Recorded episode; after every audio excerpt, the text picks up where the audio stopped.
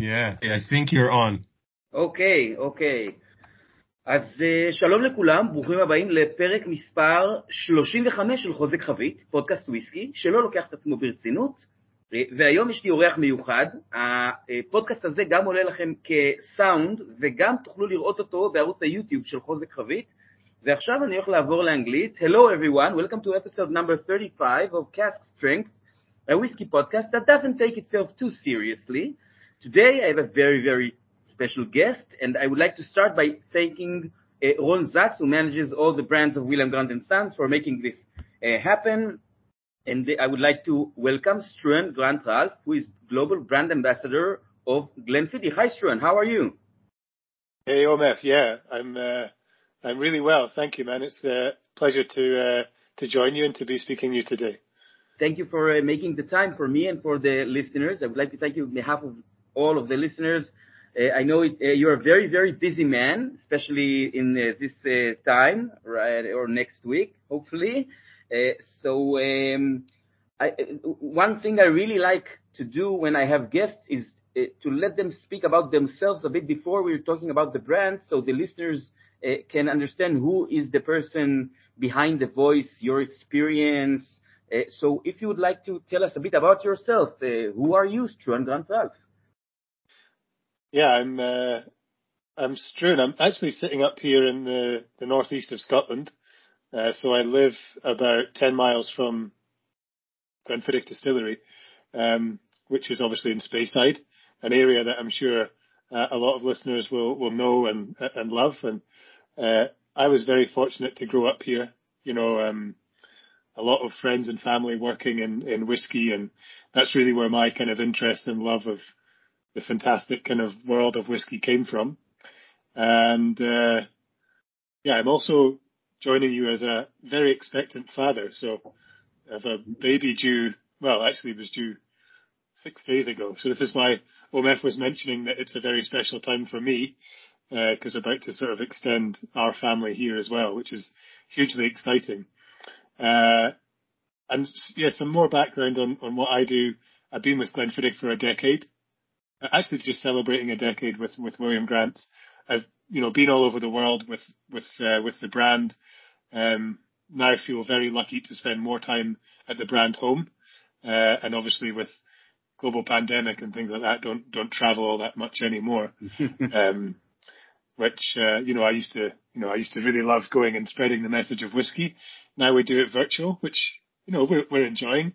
Uh, definitely great to do a a podcast from the comfort of our own homes or what looks like a really nice bar in the background for you, Omid. yes, that's uh, Mosner, and uh, actually uh, we met here twice. Uh, every time we uh, were in Israel, uh, we had uh, one uh, tasting here, and the one time you just uh, came by and visited it was a lot of fun. Um, so yeah, I guess uh, it's our uh, these are easier times for you. you the no traveling, uh, or a lot less traveling than you used to because you spend time all over the world with Glenfiddich. Yeah, it's it's over 80 countries. It's kind of staggering. So in in the world of single malt, you know, some brands may only concentrate on Scotland, Israel, maybe a few other sort of key markets.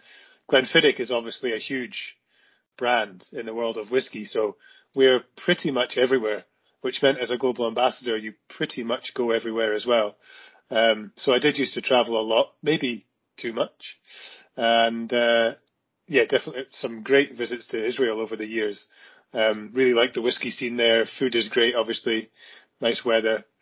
Um, the, yeah, so the lifestyle's really changed. We're able to do so much more from home, which that may stay the same. We don't really know yet.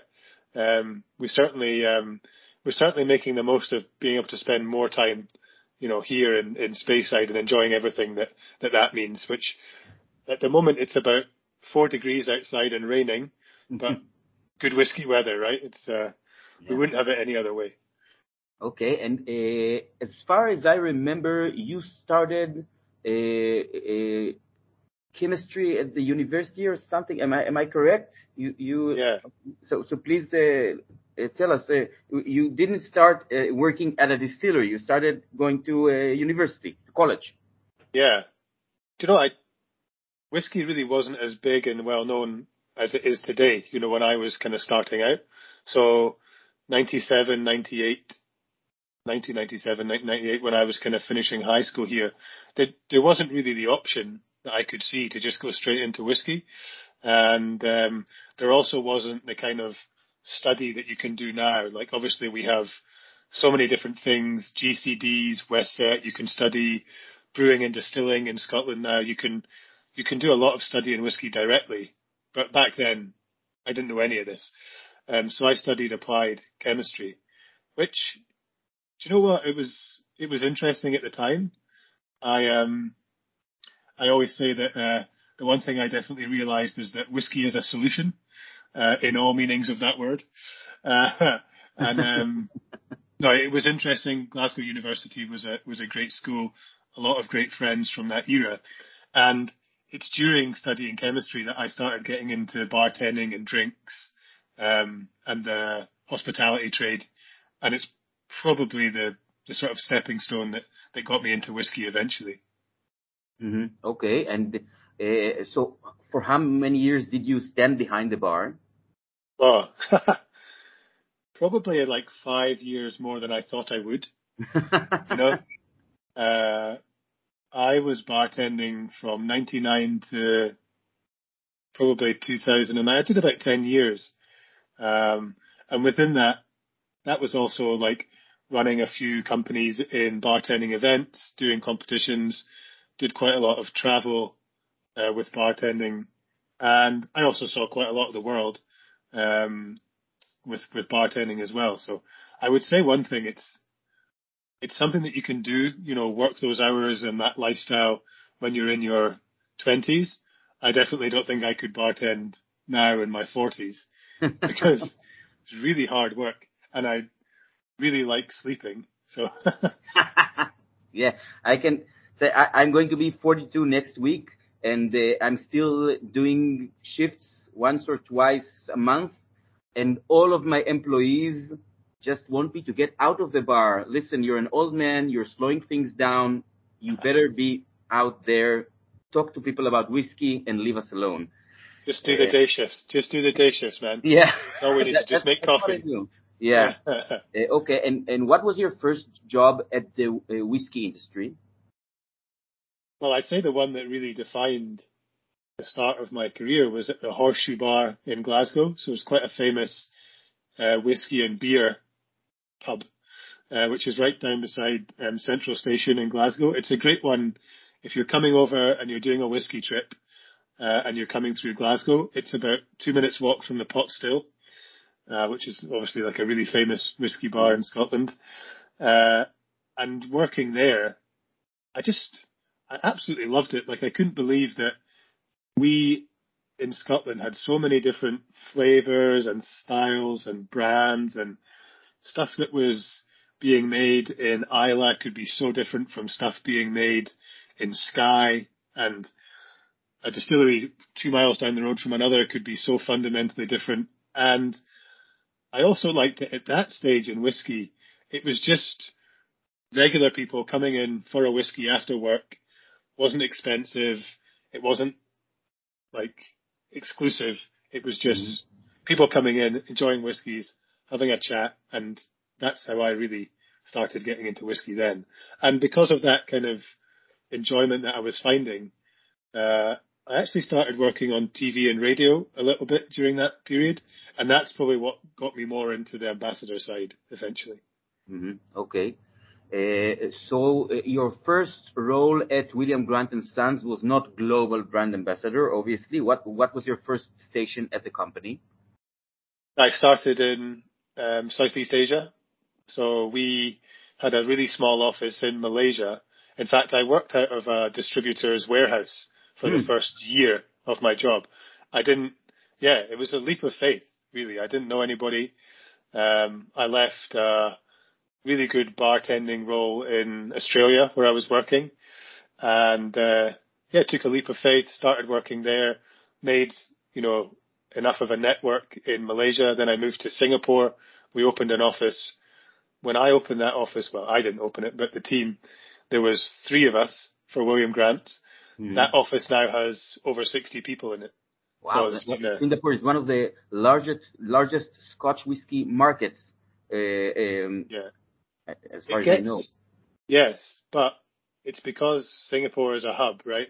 So it's Mhm. not that Singaporeans drink a lot of whiskey; they ship a lot of whiskey. So when you Mm. look at the numbers, Singapore always looks huge, but actually, most of the whiskey that we would get into Vietnam, Thailand, China, Indonesia, it's all going through Singapore. Um, so yes, it is popular there, but I'm I'm I'm almost certain that whiskey is more popular in Israel than it is in Singapore. Hmm, Okay, and and from Singapore you uh, would go to uh, uh, Vietnam or any other. Uh, Yeah, did everything. Japan, China, Philippines. Um, in most cases, I was the first kind of whiskey ambassador that they'd met in those days. So it was really the kind of classic traditional stuff like wear a kilt, do the toasts and, um, people were probably just starting to learn a bit more about single malts then. Most of that region was dominated by blends. So Johnny and Chivas had really done a lot of the hard work in that region, Mhm. um, and you know still do. The um, some of the best trips would be Japan for sure. I always, you know, because you could do maybe a five day trip to Japan and then go and see distilleries for the weekend. Uh, Mm. it was yeah, really incredible. Okay, and um, and then after you finished your job at uh, Asia, you moved to the U.S. Am I correct? Yeah. So New York. Um, I mean, that's just, I moved from Singapore to New York in a weekend. Didn't really consider what the temperature change was going to be. So I arrived in New York early December with just the wrong clothes, you know, like what I'd been wearing in Asia for two years. Uh, so I got quite a shock. And, uh, once I'd got some proper coats, I looked after the east coast of America, and that meant you called on like Florida all the way up to Boston.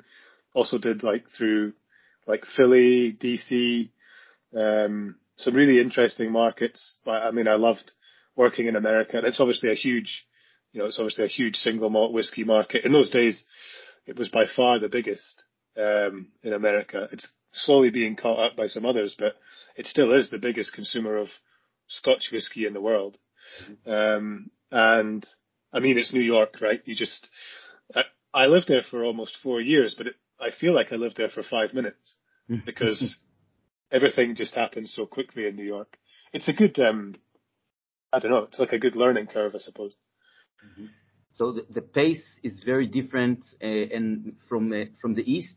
And uh, what was your role there? If in East Asia you needed to introduce a, single malt, I guess in the U.S. the awareness for single malts was a bit bigger. Yeah, it's interesting. It's a really good question actually, because in in Asia, all you had to do was turn up and tell the story of the brand, do a few toasts, and it's enough, right? And people were engaged, and this is like that was the kind of level of understanding and maybe the stage that Southeast Asia was. I remember the first tasting I did in America was in DC, and I did a full hour and a half talking about the brand, talking about single malt Scotch. And then right at the end, they said, yeah, this is great, but tell us about you. Tell us more about your story, your motivations. So America was definitely a lot more developed in terms of their whiskey taste. They wanted way more info about the kind of motivations behind what you were doing. They also wanted to see new things, right? So they didn't want to see like tartan and bagpipes and the traditional kind of Scotch. They wanted to see innovation. I was lucky because we were just bringing in experimental series at this mm-hmm. point. We were starting to become kind of the modern face that Glenfiddich is now. And um, also America is a lot more focused on the food and cocktails and how whiskey kind of fits into that whole hospitality thing. hmm Okay. And uh, after four years, you said at at New York, uh, so Yeah. you you moved back home to Speyside. Yeah, I would like my career in whiskey has kind of been slowly getting back to where I started, Mhm. if you know what I mean. And I, I did it from so many thousands of miles away. Uh, I lived in London briefly, where our actual that's where the global office is for Glenfiddich, and then fortunately moved back up here 2019, where obviously production and everything is, and mm-hmm. um, yeah, the the town I grew up in is it's yeah 20 miles from from Dufftown itself, so uh, I finally came home. It's almost exactly so I did 10 years in Glasgow and then 10 years on the road internationally, and now back here now for for good. Mm-hmm. Okay, and, and so currently uh, you are the global brand ambassador. So uh, uh, if you can tell us, so how, how how does your week look like? What what do you do? I mean, uh, do you have like uh, local brand ambassadors that you are uh, contacting every day and doing things together? Uh, are there any markets that are only your responsibility and you don't have a local brand or regional brand ambassador? Yeah, you called it almost exactly right. So most of my time would be spent with markets that don't have a brand ambassador. So Glenfiddich, like we're really fortunate. We have such a strong team of ambassadors around the world, 24 of us. Um, 24 ambas- di- different ambassadors around yeah, the world. Yeah, in, in countries, yeah. So, okay. so, uh, uh, excuse me for stopping you. Just uh, it's very interesting. What what are the markets that are big enough to uh, to need a, a, local brand ambassador? Probably the ones that you would expect. So the US has three, Canada has one, Latin America has one, uh, Scotland and England have one each, France, Germany, Holland and Nordics, uh, Russia, CIS, Ukraine, um, Taiwan, Australia, Southeast Asia, South Africa, um, Turkey. The distillery has one, mm-hmm. and must be some I'm missing. Mm-hmm. That's yeah. So you Australia, I think I mentioned mm-hmm. the um, yeah the the thing for us is we we do so much local activity with Glenfiddich, and it's really you know the probably the thing that we enjoy most about being ambassadors is getting out and tasting whiskey and hosting events. Uh, it's it's changed obviously so much over the last couple of years, but we still have really good strength in um, in ambassadors around the world. Quite a few of them now would cover above Balvenie and Glenfiddich, so we actually have joint single malt ambassador. Mm, okay, okay. So uh, I'm, I'm going back to my original question. So how does a week of the global brand ambassador look like? I mean. Uh, what are your uh, responsibilities? What are your challenges? Yeah, the responsibilities would be I sit on the global marketing. So that means I have a responsible for NPD and that's new product development or anything that we're working on here in Scotland. So that's working with whiskey stocks, spirit supply and the distillery, which is obviously a really interesting part of the job. Uh, there's then the brand function, so anything creative or anything that we're doing uh, in terms of the brand it could be advertising, it could be working on smaller like campaigns. Um, for example, in the last couple of months, it's been working on experimental series for a release coming. Oh, um, really? That that's the big yeah. news. Well, could be. Yeah. the the big news is the baby coming, and then okay. After okay. that. Proportion. yeah. Okay. Um, and yeah, so I would have a responsibility for like content creation and working on um, serves, tasting notes, things like that. Um, and then there's also kind of like a wider responsibility within William Grant's. So it's obviously a quite a big company now in terms of the sort of thousands of people that work for us around the world.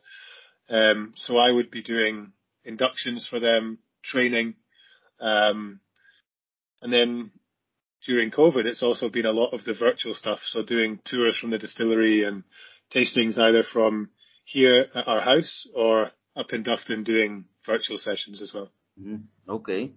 Um, so um, I guess uh, most or all of uh, William Grant products are very well known around the world to most uh, whiskey uh, uh, drinkers, I, I, think most people don't really know about the distillery, how big it is, how diverse it is. Uh, for example, when I visited Glenfiddich, I was amazed to see that there are actually two different kinds of pot stills that are like in, uh, set in pairs, producing together the new make spirit. So I would like to, uh, if you can, shed a bit light about the um, uniqueness of your spirit.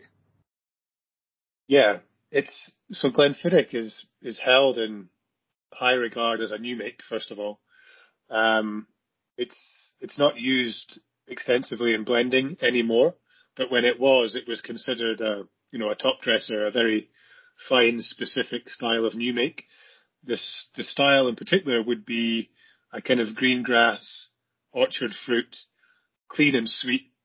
Um, and to create that style of spirit, everything at Glenfiddich is driven towards excellence and quality. And our founder, William Grant, had this saying that he wanted to produce the best dram in the valley. Um, he and his generations after him have kind of carried on that message, that legacy of just producing the best spirit that we can every day, you know, 365 days a year and, you know, for years and years to come. To do that, everything happens on quite a big scale. So you've visited Glenfiddich. For those of you that haven't, what you'll see is a, a distillery that's been built around a traditional 1880s, you know, Victorian distillery, brick built from local stone and um, a small courtyard, which a larger distillery has kind of grown around. Mm-hmm. Um, which means we have, yeah, we now have four mash tuns, each of 10 tons, which is just doubled. The, see, the interesting thing about Glenfiddich is whenever you learn the numbers or you learn the production, you go back six months later and normally it's gone up or it's changed. Mm-hmm. Um, so yeah, four semi-lauter mash tuns, uh, working, as you said, in pairs. Those work in pairs.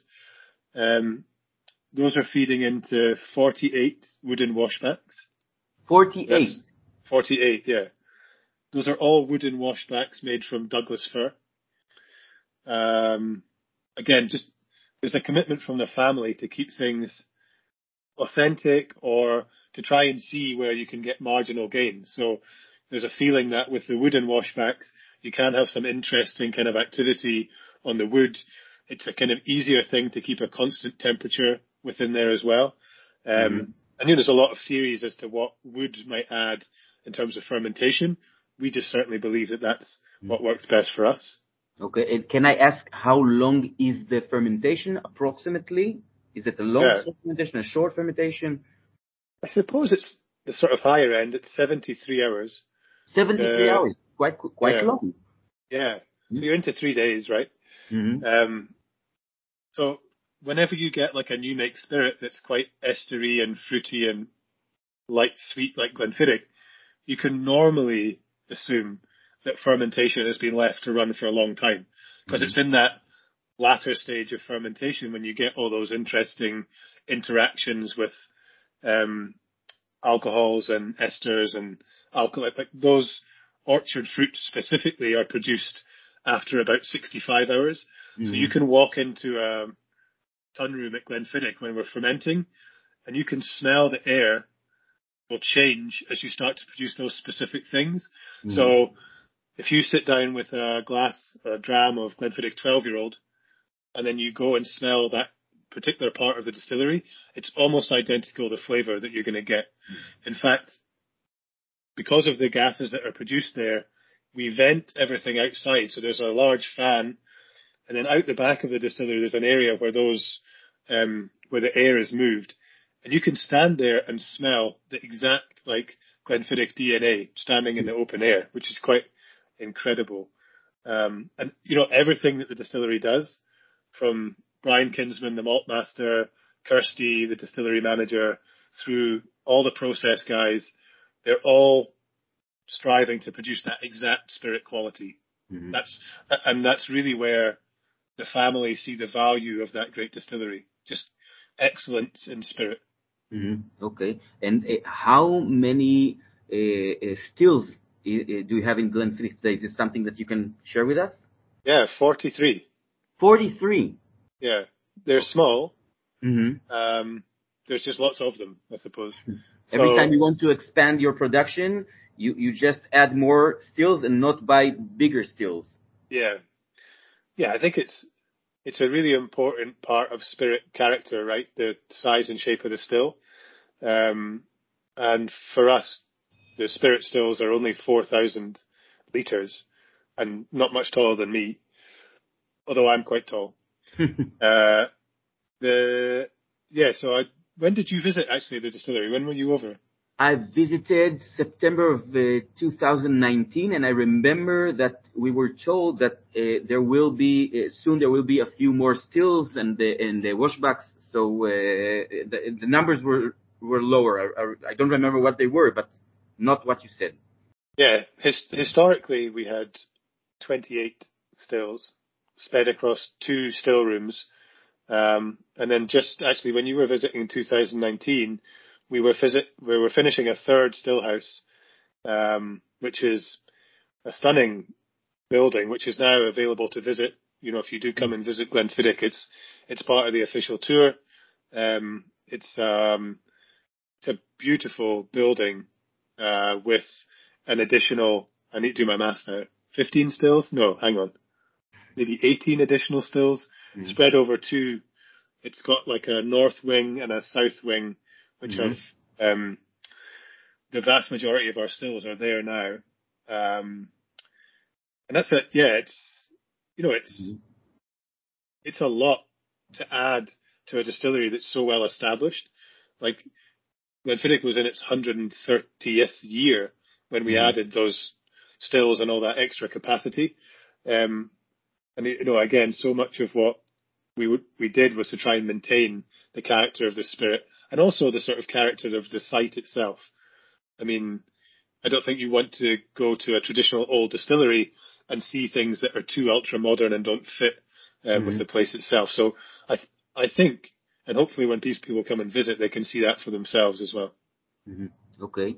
Uh, so um, uh, you use many different kinds of casks, especially since you've uh, uh, done the experimental series. Also, uh, as far as I know, right now the only peated Glenfiddich is the uh, Fire and Cane, but you used to have also the uh, Caoran Reserve. I hope I pronounce it the right way. Uh, um, do you have any problems today with the growing global market of, whiskey and expanding the distillery? Is there any problem of sourcing new casks uh, uh, or uh, other challenges that might be uh, involved in uh, such a big distillery? The biggest in Scotland, as far as I know. Yeah, if if it's Right. not the biggest, it's certainly top two Top or three. three, right? I think it, it's obviously um, Glenlivet and Macallan. Mhm. Um, still, still, everyone is kind of producing a little bit more than they have historically. Um, and in terms of the challenges, the the teams responsible for for this is the whiskey stocks team, and they're very, very, very, very interesting group of people who spend a lot of time predicting um, and looking at trends and demands um, 10 or 20 years down the line. Obviously, the beauty of this thing that we love whiskey, it's not a product that you can turn on the tap and turn off again and have a product. Um, it's uh, it's not a soft drink, right? If, Mhm. if demand goes up, you need to meet the demand with things that were made decades before. Uh, and so we have a few things that really benefit us. The first being five generations of a family constantly kind of preparing for the next generation um, and looking at things that the previous generation maybe learned from. So a good example would be during Prohibition, for example, when a lot of distilleries in Scotland closed or stopped producing, Glenfiddich produced more because they knew that, you know, eventually Prohibition will stop, eventually demand will go up, and, you know, we want to be ready. It's one of the reasons that when Prohibition's lifted, some of the first whiskies that reached America were, were ours. There's obviously a, a lot more complications to that story Mhm. itself. Um, you can also see in the 1980s, again, you had the whiskey loch, Mhm. overproduction, decreasing demand. People started drink, drinking vodka, if you can imagine that. Um, and again, Glenfiddich were one of the few distilleries to overproduce during this period because, you know, as a family business, you want to make sure that the next generation at least have the capacity to enjoy aged spirit. So we are now feeling the benefit. You know, sitting here in 2022, we as a team are able to look at 30 year old whiskies, 40 year old whiskies, 50 year old whiskies Mhm. comfortably because there is age stock there. Um, and of the 47 warehouses that are at Glenfiddich, you'll see whiskies that were made yesterday, certainly, and you'll also see whiskies that were made in the 1940s, 1930s. Mhm. Uh, and the kind of interesting thing about it is we have built all the relationships that are necessary to always rely on getting good casks. So it's rare for us to maybe buy directly from a distillery. So we wouldn't buy directly from just looking behind you, Jim Beam or Mhm. Jack Daniels, for example. We would buy from a cooperage or a broker. So the Kelvin Cooperage in Kentucky, for example, fourth generation Scottish family. They buy casks secondhand from bourbon producers and whiskey producers in America. And that's where we get our reliability of supply. Mhm. Um, you'll also see increasing amounts of wine casks coming through the distillery. These are all results, I guess, of what you're talking about, like increasing global demand. There's never been so many new distilleries opening, never been so many breweries, you know, taking up casks. But what it means for us is opportunity. There's more experimentation to take place. Uh, there's more variety of casks coming in. Mhm. And, you know, if you have those relationships in place to make sure that you have your casks, you're in a, you're in a really good position. Mm, Okay. and So, uh, can you tell us what can we expect from Glenfiddich uh, in terms of new expressions or or new casks in the uh, following years? Anything you can uh, you can say? I I guess most of it are secrets, but yet. I love I love that anytime we go to Brian Kinsman with a, a new idea, he normally says, Yeah, I've already done that or yeah, I've got half a warehouse full of that. Um and that goes for mezcal, tequila, it goes for shochu, Miz- Mizunara, like we've we've got it, we've tried it. For him the big thing is if it works with our style, maybe then we proceed with it. But if it doesn't work for the Glenfiddich House style, you know, there's there's maybe no point in proceeding.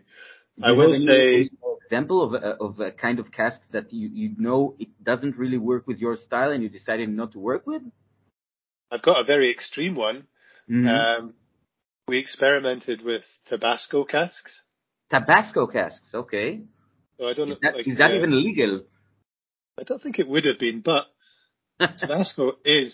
So I think one of the SWA stipulations is you have to have a cask that has traditionally held whiskey, um, which is why we can use beer casks, wine casks, most spirits, right? Um, with Tabasco, it is traditionally barrel aged, right? Mhm. and it is also a family business. So there was a nice opportunity there, but the spirit, you, you pull out a lot of that spice from the wood.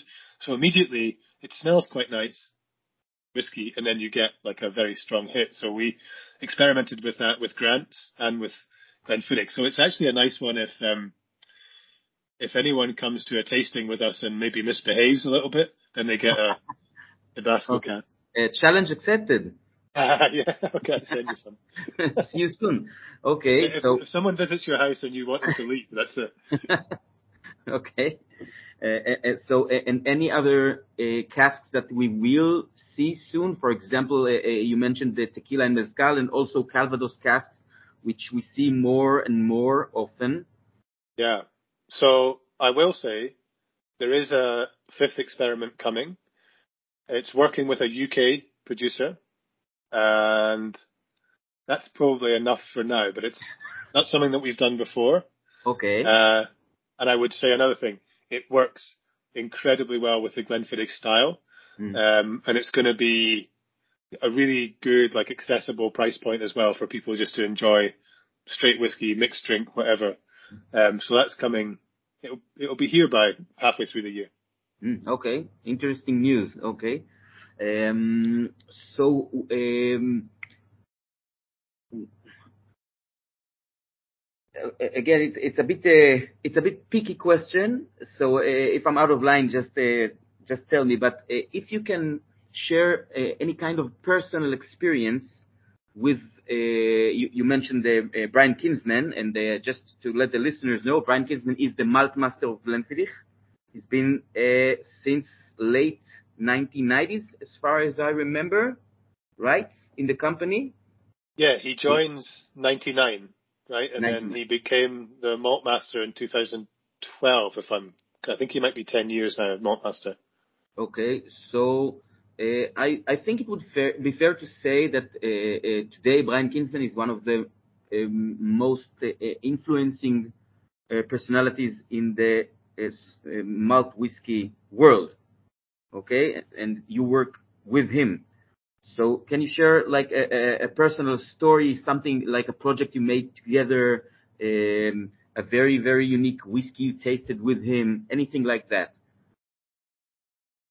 Yeah, uh, last year, actually, we worked on a project um, called Mr. Porter, and that was handing over responsibility for the curation of a whiskey to the creative director of a fashion house. Um, so myself and Brian spent many a good afternoon trying different whiskies with the, their creative director and um, trying to almost get an understanding of how Brian would build a whiskey from the bottom up. So most of the big, you know, mass release whiskies that you see out there are obviously collections of many different casks, which in most cases have been vatted together, and each different cask in there is playing a different role. Uh, and Brian's a really interesting character to build an understanding of what role each of those casks play.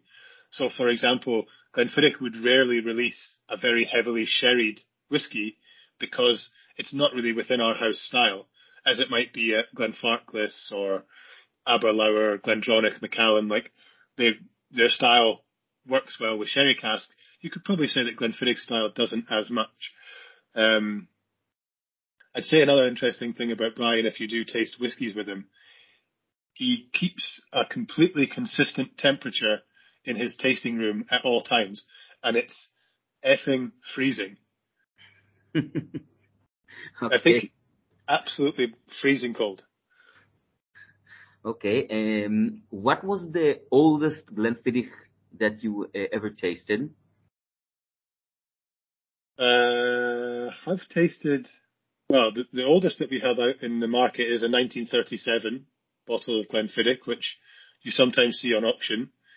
Uh, which was bottled in 2000, two bottled in 2001. I tasted this, um, by accident.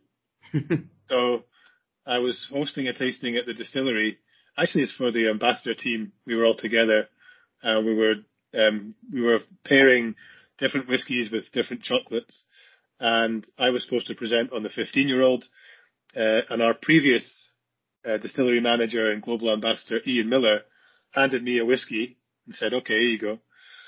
And I'm standing in front of an audience and I smell it and I go, "Well, I I know this is not 15 year old because this smells like almost nothing I'd ever smelt before."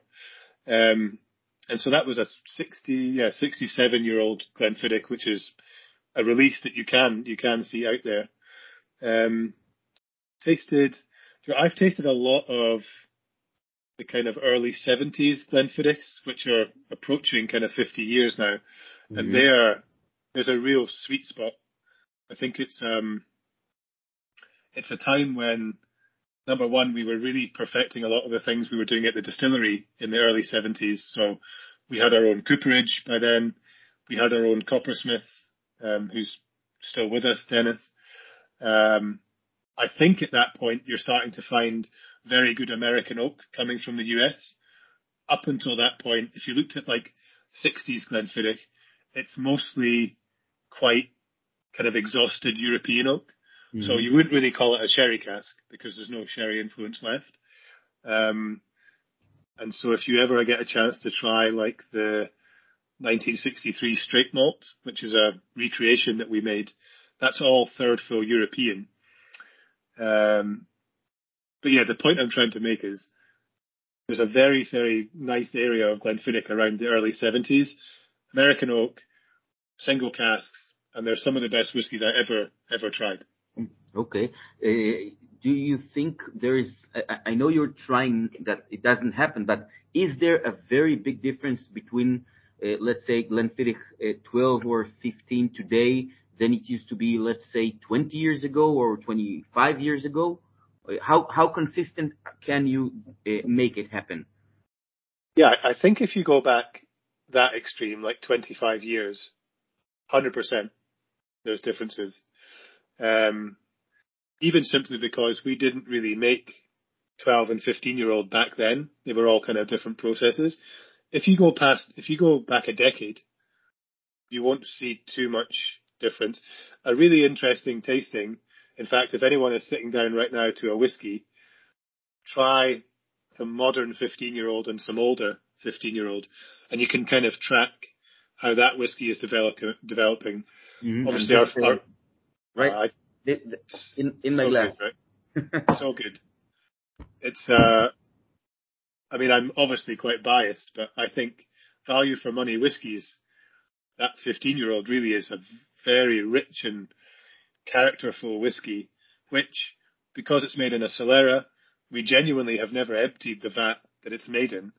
You can really track the progress of the whiskey over, well, over the last, what is that, 25 years? Yeah, so there you go.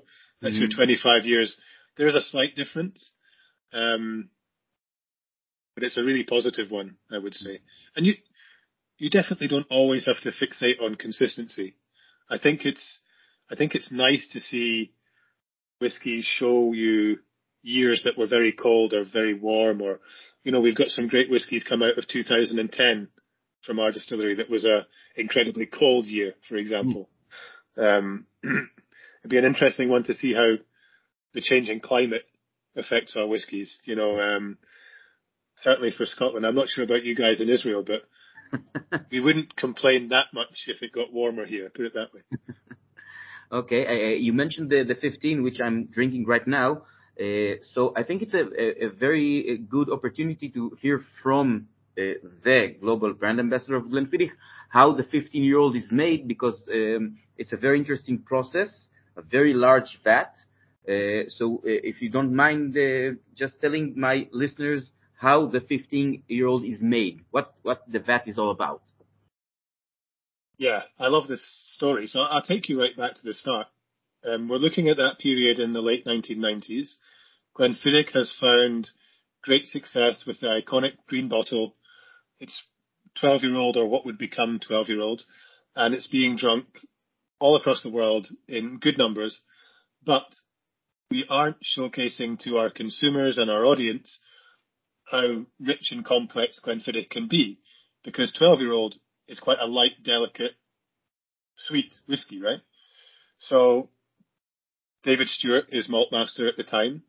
He sits down with the family, specifically Glenn, who's our chairman now, and um, David Grant, who's a fourth generation of the Grant family and they start to take inspiration from sherry, specifically the Solera systems which are used to gradually mature sherry down in Spain. Now they, they don't want to create an exact replica of that process, but they want to be inspired by it. So we take a washback, we cut it in half, and we give it extra support because it's going to hold spirit. Uh, and we start to fill that with three different types of casks. So American oak bourbon casks, European oak sherry casks, and crucially new oak um, for a finish. And new oak is not often used in vatings of whiskey. Still today, it's not often used. Um, and those three whiskies are designed to give you a very rounded, characterful um, experience. And then also you have the Solera process adding the depth and complexity as it goes. So that's 1998. We fill the vat. And since then, almost every week, we're filling more casks into that Solera process. Um, and it's part of the tour as well. If you do come and visit Glenfiddich, you can go and see the Solera. It is one of the best experiences in whiskey to lift the top off uh, 30,000 litres of cask strength whiskey mm-hmm. um, and stick your nose inside. It's not a good time to drop your mobile phone. um, although, no, it, it would be, it would be gone for good. Angel share. But it's, uh, yeah, it's all made in Warehouse 8 where it's always been. And yeah, for me, that's my favourite Glenfiddich. I don't know if you were going to ask me that question, but it's the one that, you know, if you're having dinner, if you've got friends that you're entertaining, if you're pouring whiskey for whiskey veterans or people that have never tried whiskey, it's really, it's the one that does it all for me, really. Okay, uh, actually, I agree. It's also my favorite, and I think um, uh, people who never tried Glenfiddich, I always like to introduce the 15 because of its roundness, and then take them either to the 12, 14, or uh, one of the experimental series. Um, actually, my favorite is um, the Winter Storm, but that's not for every day. what, what I would say to the audience, this is the way to drink Glenfiddich, right? Uh, taste 15 year old and you're going to get our classic style, right? Then sit and taste 18 and 12 year old together side by side because they're made in the exact same way. And if you have the budget, 30 year old, because 12, 18 and 30 are all made in the exact same way. It's the only whiskies at the distillery that are made in the exact same style of vatting. Um, and then if you can, drink some 21 year old, and that's the way to drink our, our core range. And then the, yeah, experimental series is mostly finishes. The one that's the one that's on its way is going to be a finish uh, mm-hmm. as well. And yeah, I like I like your point about 15. I think most distilleries in Scotland, in fact the world, have a signature style, right? So mm-hmm. Johnnie Walker, Johnnie Black, right? That's the that's the one that defines them. Aberlour A'bunadh, Balvenie Doublewood, mm-hmm. Mac 18, right? Everybody has like their signature, the one that they're known for. Glenfiddich is 15 year old. Mm-hmm. Okay. Um, you mentioned the auction the auctions before, and um, I know that Glenfiddich does lots of things behind the scenes, and I think that would be uh, the uh, the best way to finish our session because I know you're a very very busy man and already took more from your time than uh, I uh, told you. So uh, I think all of us would like to hear a, few things about the company uh, beyond the whiskey. For example, I know you make lots of uh, uh, donations for charity auctions with very special casks, and I know you also do lots of sustainability projects. Like there, there was the um, something with the trucks, the gas gas engines. So please share with us, let's say, one or two stories about things that happen in Glenfiddich that the usual drinker is not really aware of.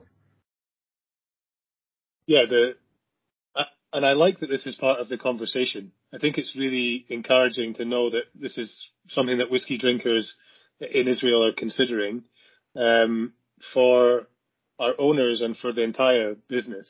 Sustainability is definitely important, and it's nothing new. This is not because sustainability has suddenly become trendy sustainability is something that the family and the business has always um, really strived for.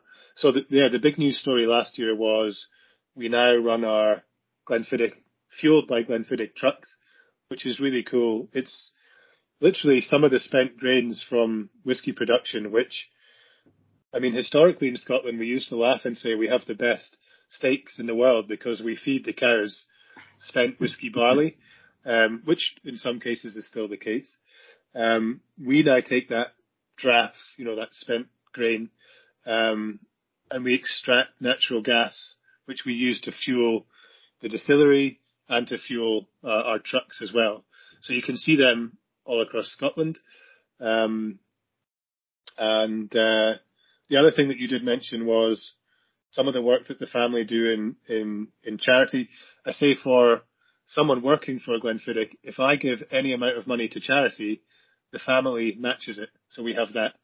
So oh, we have matched giving. Nice. So if I raise, if I raise a thousand pounds for charity and I apply through the company, they will match it automatically, um, which I think is really nice. Uh, the most recent big auction that we did last year was the one of one distilleries, mm-hmm. um, where there was a, a series of four Glenfiddichs from the 50s, uh, which I think raised over a million pounds, um, which yeah, again was all donated to, to charity as well. So there's there's a lot to be said for the for the things that the family are doing behind the scenes. So if you are, you know, building a love of Glenfiddich or any of the William Grant's products, um, there is a lot of good being done on their behalf as well. So if you are going out to buy some 15 year old, be rest assured that we're doing a lot to try and um, improve the um, the world of whiskey for our for our next generation as well. Okay, that's very very nice to hear, and uh, I would like to thank you, Struan, for uh, making the time and the effort to to join us uh, and uh, tell all these stories. And uh, I, I hope we can see you soon in Israel again. Haven't been in here for a few years, right? Toda Yeah. Thank you. No, I haven't been since nine, uh, 2018, I think was the last trip. And, um, yeah, you know, um, Ron, Ron and the team over there do a, do a great job. Uh, we, we may have something coming to Israel that's quite exciting, but I'll leave that up to Ron if he's going to, mm. um, share any spoilers on that. um, but yeah, I wish, I wish you all the best and I really enjoyed the conversation. Okay. Thank you so much. I hope to see you in the distillery, uh, soon. Uh, so uh, I'll move back to Hebrew uh, and thank you again. תודה רבה לסטרואן גרנט רלף מגלן פידיך השגריר העולמי שפינה לנו את הזמן ותודה לכם שהאזנתם לפרק מספר 35, אני מקווה שהיה לכם מעניין כמו שהיה לי עם כמה סיפורים מעניינים והפיניש החדש מהסדרת אקספרימנטל, נראה מתי הוא יגיע לארץ ובמה מדובר, אני בטח לא יודע. אז זהו, תודה רבה לכולם. Thank you again, Struan. Uh, you can say farewell to everyone. Cheers, everybody. Cheers. Bye.